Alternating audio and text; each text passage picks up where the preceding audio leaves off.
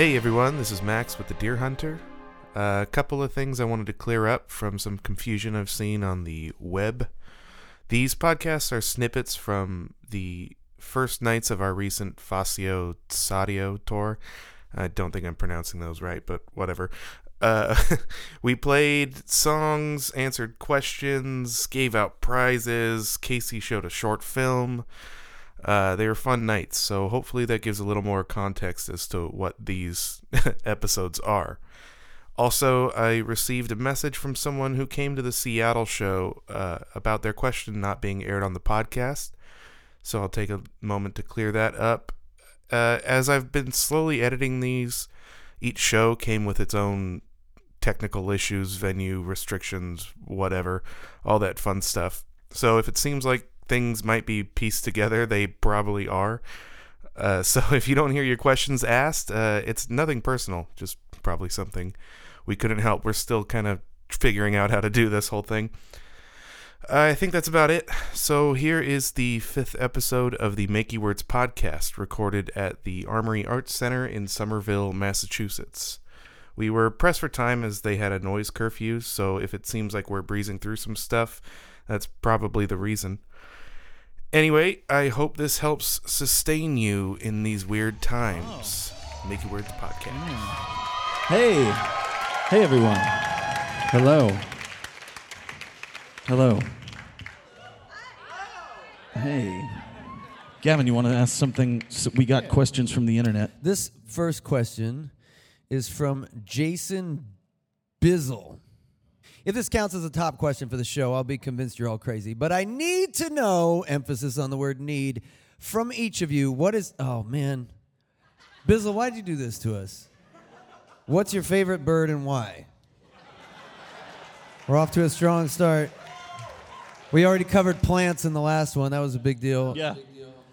We're hitting the hard hitting questions first. I'm sorry to stagger you guys. What is? Does anyone know uh, the name? There's this parrot that looks like an owl, and it has evolved. I forget the name of it. I want to say it's like the kakapo or something like that. Where all, where it just has evolved without any predators around it, so now it's just this big fat flightless parrot. Is that what it is? That's my favorite one. Like it can't it it's it can't even be bothered to procreate. That's like what, where it's evolved that they don't even like each other. They just keep to themselves. And they're so dumb they'll forget they can't fly. So they try? They they, They try to will fly? just they will jump off. So of how do things. we have more than one of them? Like how have they survived if they I don't, don't, know, man. procreate? The dodo was around for a long time okay. until Disney. Big Nick, you want to tackle this big question? Yeah, I think it's going to be an ostrich. Excellent. I don't even know if it's a bird, but it's got feathers. You know it's a bird. and it's flightless. Don't say that. Make it flightless, Nick. Yeah, I got a I got a great Keep story it for straight. this. I don't know if you have Uh, time for a story. Well, I'll make it quick. Okay. I, uh, nobody's going to agree with this, but I like pigeons, and there's a, What do you mean? No one's gonna agree that you like them or that That anyone could like them, I think is what he said. I agree. Can I tell the story really quickly? it's got a good ending. Uh, I was leaving a band practice one time, and I saw a pigeon on the streets. Don't do this. Don't do that.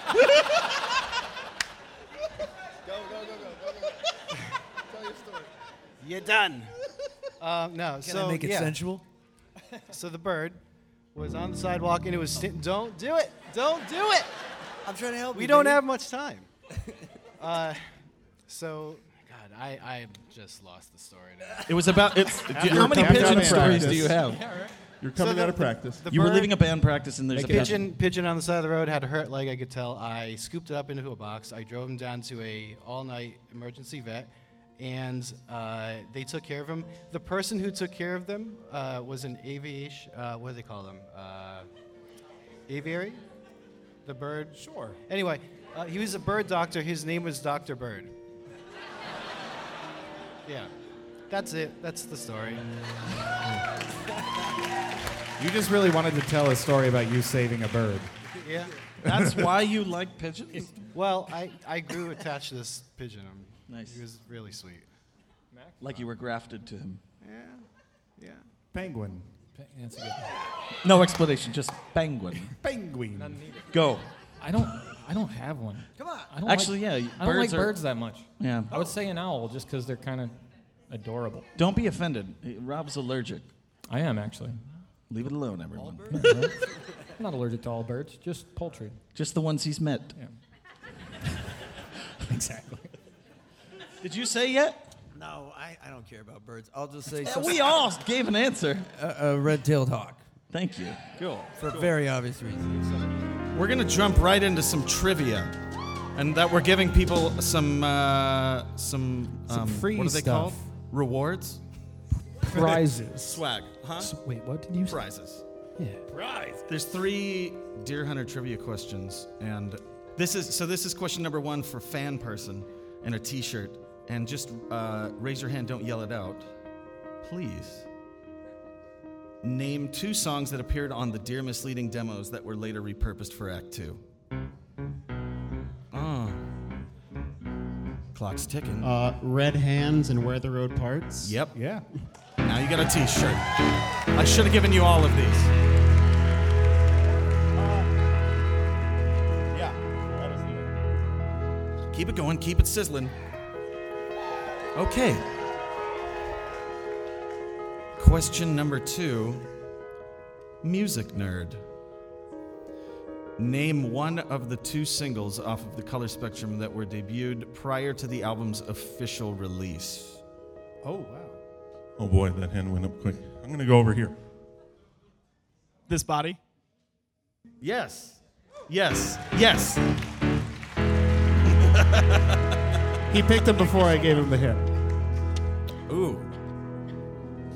Okay, question number three. This is for Oracle. And a signed color spectrum box set in the Act One graphic novel. Who, or it's also I think in Act Two. Who is the pimp's right hand man? What is his name? Wow. That guy. I know. His arm. I know. I have to. up. Yeah. I know. Yeah. Tuck? Oh, yes. Bing bong.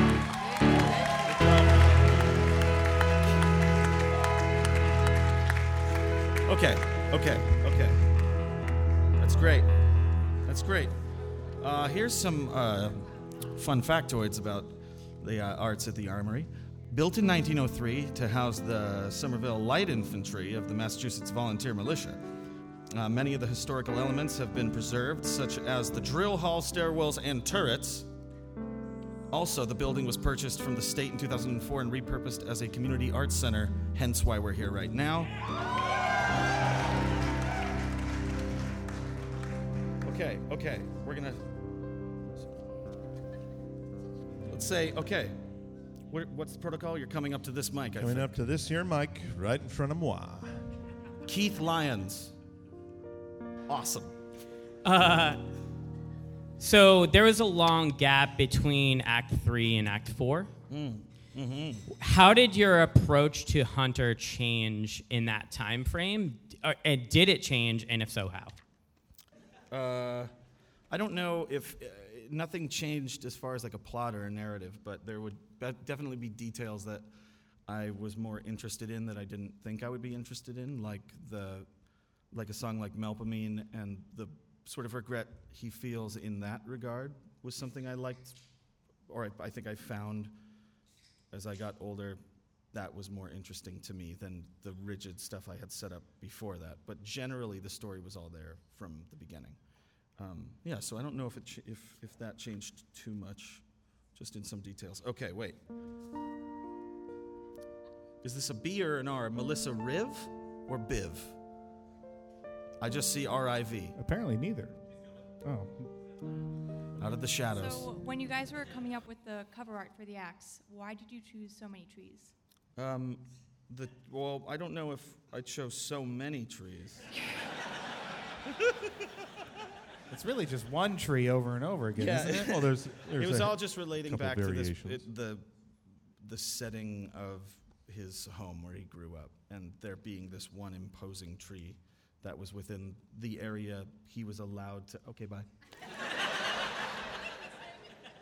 Are you getting a drink? I can't. No. Uh, yes. No. Um, th- I don't know who I'm supposed to be talking to now. Um, she got the furthest in the room she could get from us. There's a Yeah, door it's a- behind you.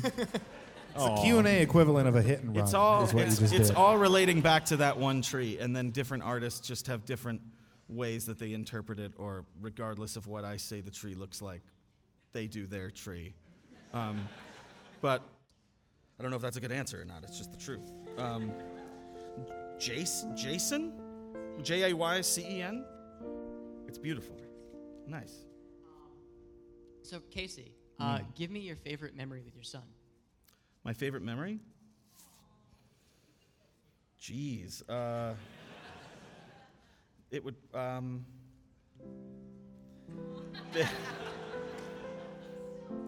there is a moment at the end of the night, every night when I put him to bed, where, like, Tivoli and I will sing to him together, and then she'll leave the room, and I'll do my version of Twinkle, Twinkle, Little Star which he really loves, but it's basically like if if Tom Waits was singing singing no, that's for, that's just for Rowan.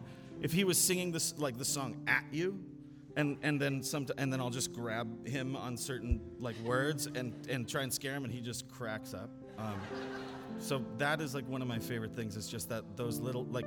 For some reason, he's not scared of anything. I'm trying to teach him that spiders are scary, but he he sees them and he sees them in books and he just he looks at me and looks down at the spider and he's like cute and i'm like no no absolutely not and then he'll like he'll be looking at me and he'll bend down towards the book and he'll just kiss the spider it's like please never ever try and kiss a real spider but uh, yeah so for some reason he just likes scary things so at the end of the night i like to do my tom waits impression for him yeah That's great. Thank you very much. thank you Yeah, thank you. Ah. Olivia H. Olivia H. Olivia H. I'd like to hear a little bit about your experience recording the symphony. It was a fever dream, and I didn't know what I was doing. I had hired the the the the best bit I can tell that would put it into perspective in a, in a good way is that or not even in a good way just give you some context as to what it was like for me was I, I didn't i don't know how to really write sheet music or prepare parts and i had hired someone through that orchestra in Brno who was supposed to take all of the sheet music as I had prepared it and do a pass on it to actually prepare it for the orchestra. And I was going to be driving because I hate flying. I was going to be. I drove from Southern California out to New York to fly to to take a flight over. And on that trip in the car was when I found out he hadn't done any work at all. And I was going to be recording with a Brno Symphony Orchestra five days later. So, in the time after driving, when I would be in the hotels that I stayed in across the country, I would open up my laptop and I would be doing all of the final orchestrations there. So that was kind of the whole process was just like, okay, I'm not getting help in the ways I thought I would get. I have to learn how to do this really, really, really fast. Um, and then that's what you hear. And, and you got to just tell a little bit about the language barrier and the harp player when you were trying to. Well, that's mostly because I don't know anything about anything. And I was having an argument with the harpist because she, like, it was the equivalent right. of like the sheet music said an E to play there. I didn't know at the time you're supposed to put pedal markings for harp. And it was basically me standing there telling her, please just play this note like that. and it was, she kept playing an E flat or something. And I was like, no, okay, it's one half up. And then she started playing an F.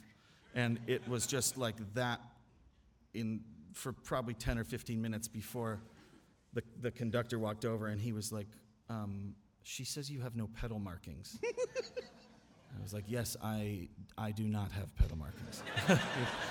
Is that a thing? markings? Is that I a don't thing? know what that is.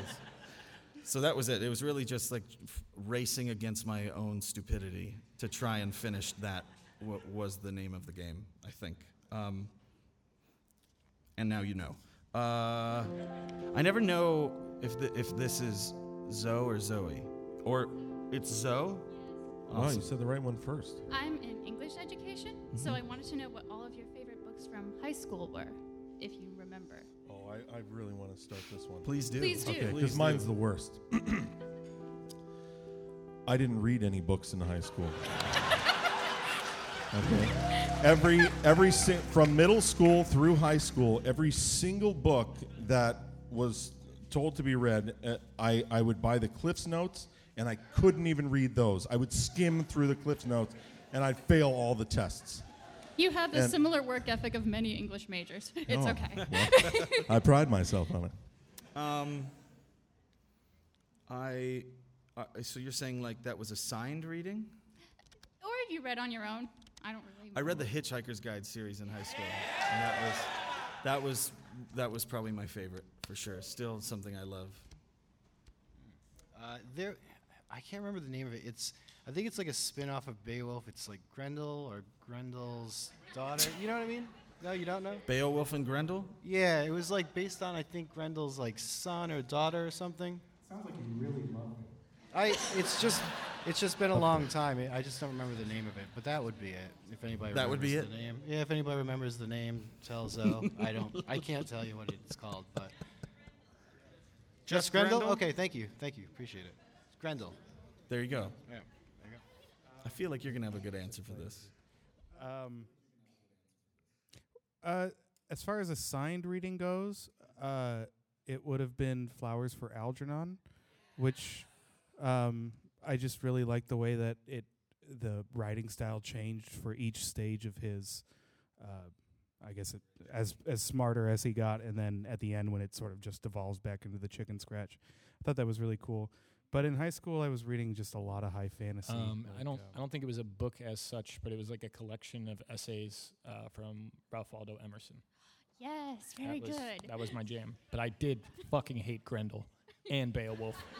I want to go on the record right now. What was so bad? Why'd you hate it? Because it was awful. Yeah, we know.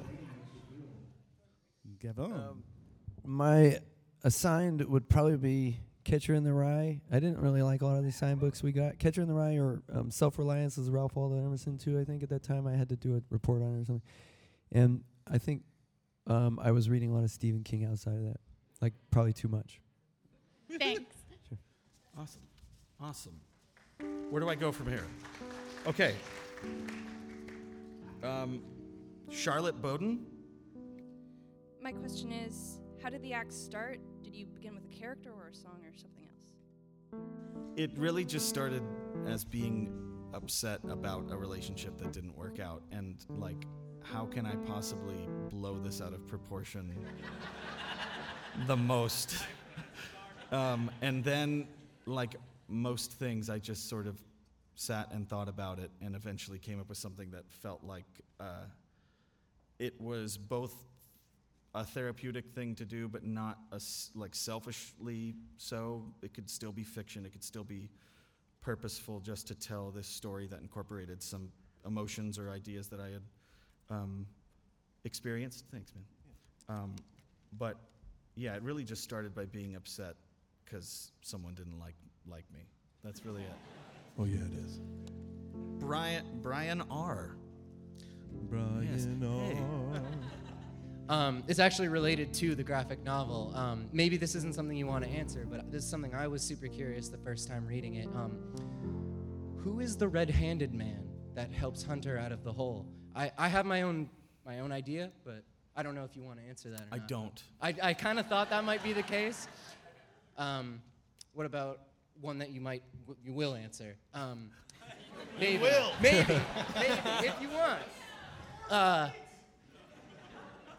in Wait, I think somewhere, I think it was an FAQ you did a years back, said it was a duet with. I think it's just a, like a spiritual duet Oh, okay. between um, Hunter and Ms. Leading, just sort of commiserating on that shared feeling. Uh, not like not like there's dialogue trading back and forth. It's just it's n- it's neither of their songs. It's it's both of their song. If that makes sense. Yeah, it does. Thank you. Thank you. Thank you, Oracle. Alex Moen.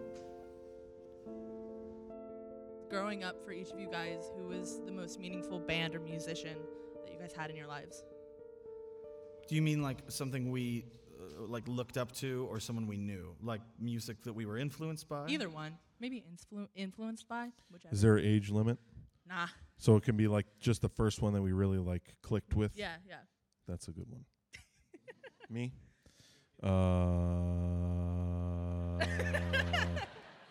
I know. I know the the first musician that made me kind of um, like a, attack uh, my instrument with like uh, what Jaco Vigor. Pastorius. Yeah, with great vigor. uh, Jaco Pastorius is a jazz fusion bassist. He played in a band called Weather Report. He also had his own stuff, and um, and so like I was just I was just playing bass to like um, uh, Aerosmith and Nirvana and just trying to like learn my way around. And then my dad said, "Hey, uh, if you're learning the bass, you might want to might want to check this out." And it's like the greatest, in my opinion, like the greatest, most influential bassist that ever lived. And um, and I just I was extremely inspired by him. I tried to like just copy a lot of his riffs and stuff, uh, and uh, and just uh, learn about his tone and try to play some really difficult songs. But for me, that was probably the first like "Oh," moment. and then on drums, it was Dave Weckl, and uh, and that was an incredible experience too. I think the uh, I think the first time I was re- ever really able to distinguish bass from guitar was uh, with Led Zeppelin, specifically two, and uh, I think I I played like every song on that album. I think that really I mean John Paul Jones is an amazing bass player, so I liked it. That's uh, Um, I don't know. My my dad was really into Oingo Boingo, and f- by I don't know proximity, just Danny Elfman especially. Uh, so that was, I think, the the first tunes that I remember, like learning the words to and singing along in the car and that kind of thing. Nightmare Um, Before Christmas, you were singing that. Yeah, there's like uh, videos before of me at, five, like, right? Yeah, Yeah. like four years old, just going. I didn't know the words, but I would just go, "What's this? What's this? What's this? What's this? What's this? That's what's what- this? What's this? What's this?" That's exactly what Rowan's doing. Yeah, Yeah. yeah. Well, he's he's much younger than I was by the time I reached what's this level. So, uh, yeah, I don't know. That I guess that'd be my answer. Boingo. I I know all their songs Nice. front to back. Um, my uncle used to play harmonica around the house, and it was like the first thing that I was like, "This, there's something magical here. I think, I think I want to do this." So, in a weird way, it, probably my uncle playing harmonica. I don't even know if he was good. I just remember like, "That's a cool thing." Um, Boyz II Men got involved for sure. Um, my parents uh, had me when they were really young, so they used to play all kinds of awful hair metal. So I know a lot of that kind of music. Yeah, I don't know. But yeah, I'm going with Uncle Ronnie. Um, I thought you just called me Uncle Ronnie. Come on, we all know your dad. Yeah, I know it's Dad. Please. Uncle Dad. Um, I think the, uh, the the youngest memory I have was a Beach Boys cassette we had. Was my introduction to stacked harmonies probably. And but as these guys were answering, I was thinking the bands that expanded my palette the most were, were Mr. Bungle when I was maybe 13 or so, and then um, the Roots opened up a whole other side of music for me that I ha- hadn't known about kind of or paid attention to. So that was it for me. Thank you guys. Thank you. Thank you. How much time do we have? le- Do we have? We're good. Okay, cool, cool. Um, this na- is either Caitlin Granola or Caitlin? Was it G- G- Giancola or Giancola? Giancola. What's everyone's favorite episode of Lost? I hate that show. I never watched that show. I'm sorry. I've never seen it. Not a single I one. love the episode. I love the episode where uh, Desmond. All of the time, shit happens with Desmond, and he tries to go back and buy the what? The constant is that when he tries to go back and buy the wedding ring, and she stops him and is like, "This is not what you do here." Which one is it? Huh? I'm not gonna. Everyone, this is so important. Please. Flashes before your eyes? Then that's the one. Does anyone else have? I'd like any- to answer that I consider that show the biggest crime against the viewership that's ever happened on television. Really?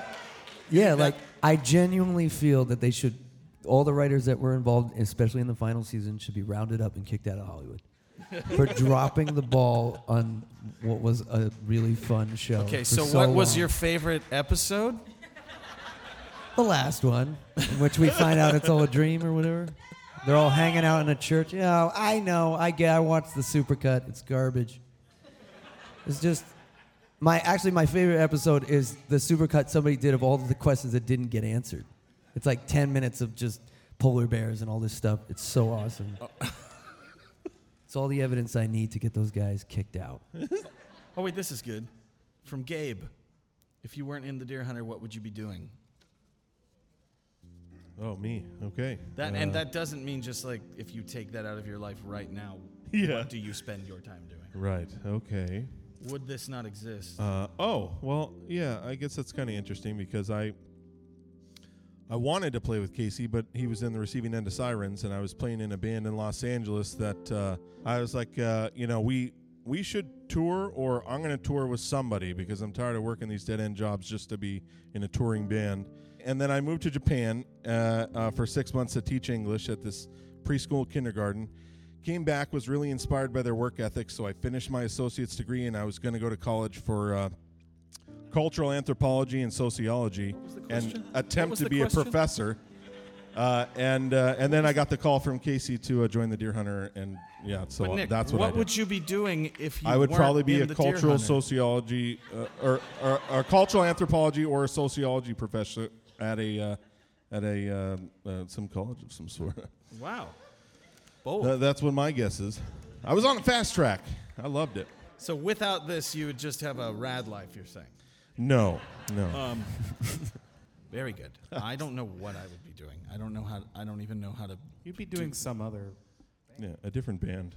If is that as simple as the question is? If you weren't in this band, like I guess I would just be. That feels like a cop out. That is a little bit of a cop out. I, you kind of have to take it, right? Maybe 3D animation. Maybe just folding clothes at Urban Outfitters because that's what I was doing before the band. Um, yeah, I don't know. What would you be doing? I think the uh, I think the answer's kind of obvious. NBA. You would either be, uh, yeah, pro NBA Or NFL. or I haven't NFL, or hockey, but- or you would be Globe- a Globetrotters. weightlifter. Probably not weights. Maybe uh, I always wanted to do the What is that? pole vault. pole vault. A pole vault? What are you talking about? That about? looks like you're trying to turn a gear with yeah, some sort you're, of you're like tightening a wrench. Yeah, you have a what is that? torque It's wrench the in your couch. arm. I don't have you know. It's a large torque wrench. Sh- show me what, exactly what you mean, though. The pole vault? Yeah, You do know the pole do vault. it Well, I with don't the have a pole stand. vault. I don't have the pole. Can't do it. But So- yeah, professional athlete. So yes. You sure? What about being a lawyer and stuff? No, no lawyer. No, I would just go straight for the, the NBA and Yeah, big bucks. Major League Baseball, Major League Hockey. Max. Yeah, probably I'd just be working for my dad doing Yeah. drywall. My dad. for my dad. for my dad. I'd probably be that one guy in town just always talking about how he could have been something and then Ah, that's not a job, man. Yeah. it could be. I'm talking about your dad's something. Yeah. He's in construction. I mean in music. Sorry, I probably should have prefaced that. Got it. I don't mean you. It's getting dark. Skip It's getting real dark. Bring it back. Bring it back. What would you be doing? You'd be a stand-up comedian. Here we go. Rob, go. I also have absolutely no idea. Um, I was, well, I mean, because I don't know. I was going to school for graphic design before I s- stopped doing that. But I did, in fact, stop doing that. So I have no clue. Um, what do you say? AR? Oh yeah, that's true. Yeah, I would I would try and get into some super tech, you know, AR, VR, PR, ASMR. ASMR. that was Nick's. I can't take credit. What's the one with the, where they just eat? What is that? Mukbang? I can't. I don't know how. I, Ugh. Mukbang. That's I hate those words about. together. That's the one where there's just like there's. It seems like a webcam on a trough of food that. Don't get it. I I didn't don't even get know it. that was a thing. Weird. And now I've got to check it out. Yeah, where do you watch these videos? We can do ASMR Oh wow, right I now. like this. Can everyone answer this honestly? This is gonna make. I could try. This is gonna make you. this is gonna make you uncomfortable. Um, from Mike Zeller. If you could erase one TDH song from existence, what would it be? Everyone knows my answer. There's so many songs. Red Hands. Oh. That exists, not that I would erase. Yeah, do it. Do it to me. Do it. I. What was the one I couldn't play for the Color Spectrum show? Oh. Uh, song from Indigo? when time What ends? Time Taught Us? When yeah, yeah, what time taught us? Or was Just- it meant? It's a No, good song. I just w- oh, right. That was a nightmare for me to learn that bass line. I ultimately didn't learn the bass line, and uh, it was very embarrassing, but it's fine. Okay, I appreciate that. We can get rid of that. That that is officially gone now. That's what's about to happen. Take it off Spotify now. Come on, dive in, dive in. This is good. This is good. This is all good. This is healthy. The one from the Orange album that you didn't like? Yeah. Um, Echo? Is that it? Yeah. Yeah. Yeah, that would be my answer. Really? It's a freaking awesome song, and there's and there's like fun parts in it, but I spend most of it on the toms and like turn to the side, and I don't flex well, uh, uh, or like move all that much these days.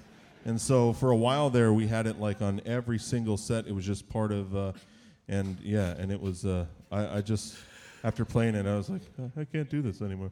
I do like that this is just Just wonder becoming if what the hardest song for each of us to play. Eventually, his drum set will just be in this direction. It'll just be like snare, tom, tom, Yes. tom, crash, crash. and I can sit on a couch with a remote control, controlling my avatar to play the drums. The See. headset on. Yeah, come on, kill him.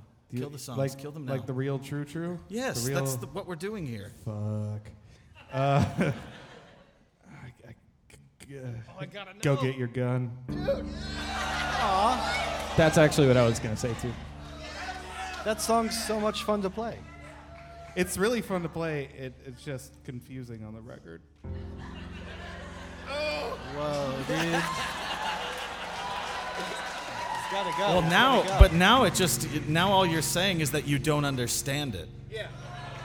It's yeah, too that- high concept for me. I'll say that. That's too high concept for you. Yeah. You were reading the Silmarillion, and that's too high concept for you. I'm just digging myself deeper. How man. old were you when you said you first read the Lord of the Rings series? I don't know, man. All you had to do was name Too the high song, concept? Max. It's a bad song, but it has its it, it makes sense thematically. You just went too far. Just say you don't like the song. Just say the name. Because now it's a discussion. It was a it was a poorly planned excuse, but yeah, I just don't like the song. Yeah, that's fine. Can I ask a question? Yeah. Why do people not like that song? I like that Why don't we song. a- why don't we ask him? Hey, why do you not like that song? It was getting mean. Rob. I, I was gonna say go get your gun. Well, as there you go. Gavin. I'm gonna do the um, due to my own personal laziness kind of answer, like Nick, and mine will be smiling swine because I have. I hey, hold up. I'm not saying it's too high concept. I'm saying that I lose my breath because Dad has to do it with a pedal and a harmonizer, and I have to go one, two, three, four for like six hours at the end of it. So it's not a compositional complaint. It's not a, a canon complaint. I'm just saying, if I'm being honest about how my body feels about playing that song, it's tired. That's my reasoning. I appreciate Yeah, preach. that. I appreciate Yeah, that. I never had to play "Go Get Your Gun," so I can't have a feeling about it. I don't. Ray asked, "What inspired you to set the Acts in the early 20th century?" And uh, I just, for one, I think it's just a really beauty, beautiful time period. It's beautiful. Um, I think it's a really beautiful time period. I think it's an interesting transitional phase for culture in general, coming from a very ignorant place and then the growing pains of trying to become more thoughtful and logical. And you see that a lot in that era, even though it, n- n- the most logical thoughts didn't necessarily catch. It's just a really interesting period of time to me. So I feel like romantic stories have a real textural parallel in that time, and that's why a lot of the romantic compositions of that time as well. It just seems like a romantic period to me. I don't know. That's basically it, though. There's no deeper meaning. When it comes to motifs, did you plan it out from Act One, or did it happen naturally? I, I, those seem like they could have both be true, but Mhm.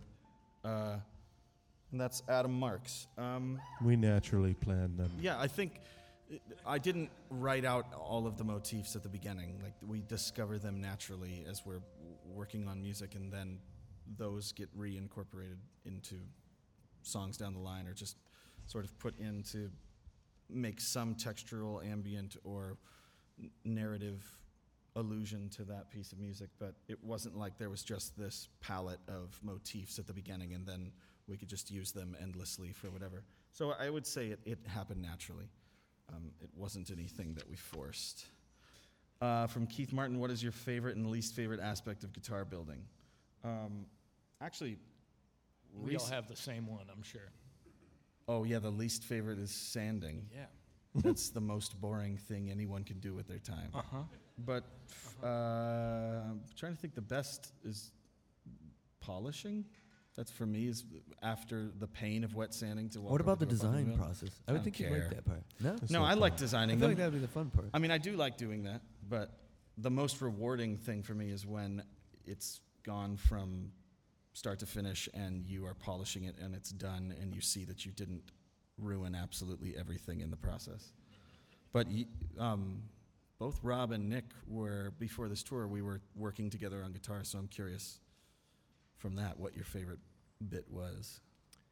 I mostly did all the electronics. That's true. And I do like doing that. I don't know why, because all those fumes get Just in your focus. face. You have impeccable focus. Yeah, yeah, yeah. Yeah. Rob? Um, I kind of like. I mean, this seems lame, but the final assembly and setup because Right. you went from having a bunch of parts to having an instrument. This says Alice Walker says you can't fully see someone until you also see what sustains them, what sustains you. And this is from Peter S. What sustains you? Gavin. Don't stop playing. What sustains me? Sustains. What sustains you? What sustains you? I think um, I think what sustains me is. Sustains. Yeah, keep doing that. Keep doing that. I think it's um. I I don't know. I, in music, at least, it's people expressing connection through it, but people s- feeling like they know me better because of my songs. If they feel if they if someone says, "Yeah, I feel like I know you," that to me makes me go, "Cool." That or I guess that feels like it worked. What I was trying to do. Like, That oh, cool. sustains you just generally in life? No, I, I guess I'm saying art. I mean, food sustains me. That's just boring, right? I mean, artistically, creatively, I get sustained by feeling like this thing that I created and wanted to say this thing, that person received that thing and confirmed it, and so I am hereby sustained. And that's Very exactly good. how my mind Very thinks about it too. Mm. I'm hereby sustained. sustained. I thank Rob. them in that way. Are, are we saying um, for create creatively, or is this just in life? What sustains you? In life, Get that. in life. I need context. Just Um, sustains you? I think the most rewarding thing in life is reciprocation. When you treat someone with respect or when you show someone you care about them and they give that back to you, that sustains me. Beautiful. That's awesome. Beautiful. That's what sustains Rob.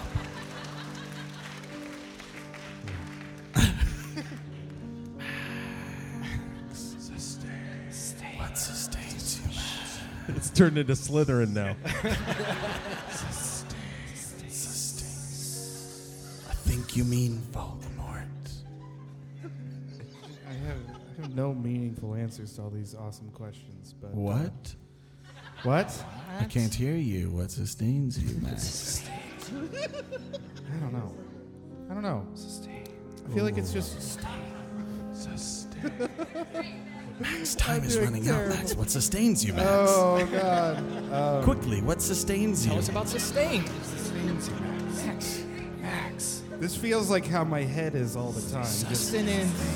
Max, what sustains people you, laughing in a faceless crowd.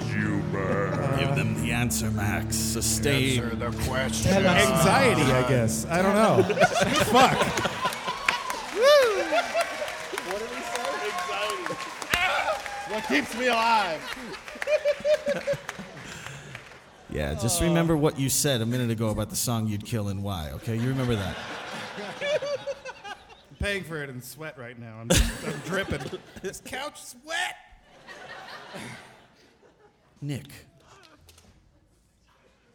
Nick. What sustains you, Nick? Sustain.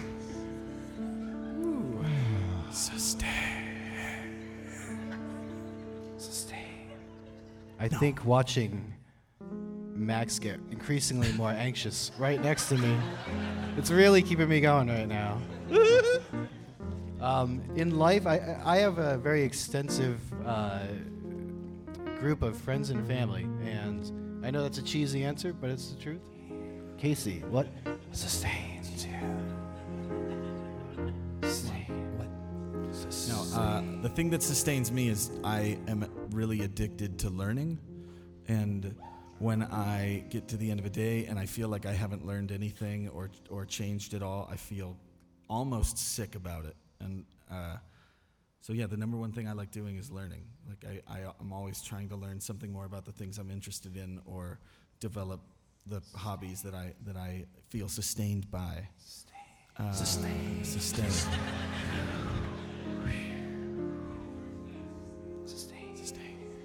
Oh, this is cheesy, but uh, yeah, my, my kids. My daughter and my son. I was very selfish. Like uh, uh, any job that I had, I I constantly took sick days, and I was like, I, I- just can't come in.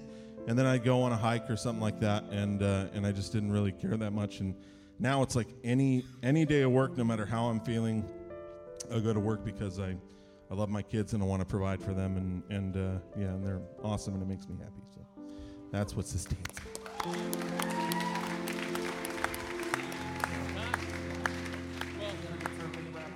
Yeah, check this out. This is from your boy Dave Crepeau. Whatever. Bass and drums. Songs like Ouroboros have such great bass and drum syncopation. How do they work on syncing their parts together when working on the song? The two Nicks. Could you answer this question for Dave? David. Do you want to start it? You want me to start it? Yeah. All right. So sometimes we just kick the band out of the practice room and we rehearse by ourselves for about 45 minutes until we really lock something down that we're both really happy with. I'd with. like to interject. Uh, we we leave. What? I said we you leave. don't kick us out. Well, we leave yeah, on once our we own. ignore them for long enough and we're just playing bass and drums in the corner, they decide to walk out. So it's Just throw some snacks but in there. Not desired. Figure out a rhythm. No, uh, for me, I think what happens is the process is uh, Nick and I try to create uh, uh, phrases in it rather than playing just like a uh, you know a four beat loop of a uh, just the same thing over and over. And so he will have ideas, I will have ideas, and then we'll just try to kind of form it together. And then yeah, we we end up like um, just working on it uh, with just the two of us getting the timing right, and uh, and then everybody else joins back in. It's a pretty quick and painless process. Can I do one more question from David? Um, this, because I'm kind of curious of this too. I don't think I've actually witnessed this myself because I didn't, I wasn't there for the sessions. How the hell do you determine when themes or motifs should return in songs? An example being, "Take Me to the River" showing up in Mr. Usher in such a cool way. Depending on what the theme or motif is, I think it can be just textural to the effect of wanting to remind the listener of the song it originally came from or flesh the song out without having to go and use like super expositional lyrics or kind of get too detailed in that way. It's just it helps with world building. I, I think sonically rather does it than ever just get explaining everything. when you're actually writing it, or when people are jamming on the track? Does it ever get just like, oh, we could put this here, like this this melody would here, we could use that melody and throw it here, or is it usually driven by the story directly? It's only driven by the story. Yeah. Yeah. Okay. I'm just a big fan. Yeah, this is seriously uh, just such a such a strange experiment, and the fact, like the fact that you come out and support us even in something as totally untested as as this, and it seems like I'm sure there's some people out there that really regret it, but for the most part, for the most part, you you have just been so nice and like I don't know. This has been very fun. So thank you very much for doing this with us.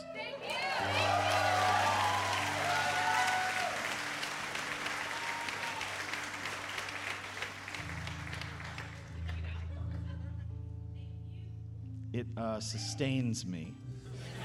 Sustains. Sustains.